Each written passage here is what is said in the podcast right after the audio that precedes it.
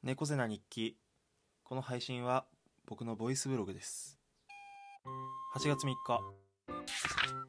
なんか今日もその職場の先輩のなんか出会い系自慢みたいな。あーすいません。マッチングアプリかあの人が言うには。があってなんかねデートの予定があってどう猫背聞きたい？聞きたい？ってすげえ聞いてきたのよ。あのねそんなに興味ないしね。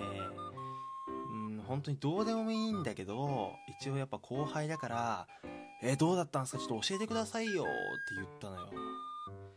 なんかドタキャンされちゃったで話終わったのね。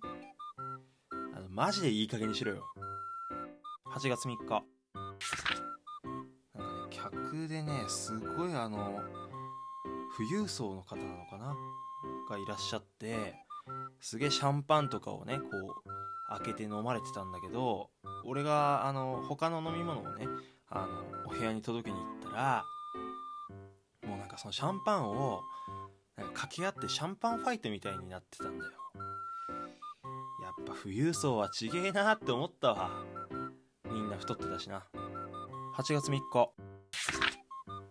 いや野球が昨日勝ったなと思ってさバイト終わって家着いてテレビつけたらちょうどさ6対6に追いついたところでさそっからの逆転がほんと見事だったね。いやーまあなんといっても栗原の送りバントよ。いやー素晴らしい仕事したなと思ってさ。やっぱああいうバント？バントをしっかり一発で決める？ここが大事だよね。うん。俺も学生時代はバントばっかりだったわ。信用されてたからね。信用されてたから。ありがとうございました。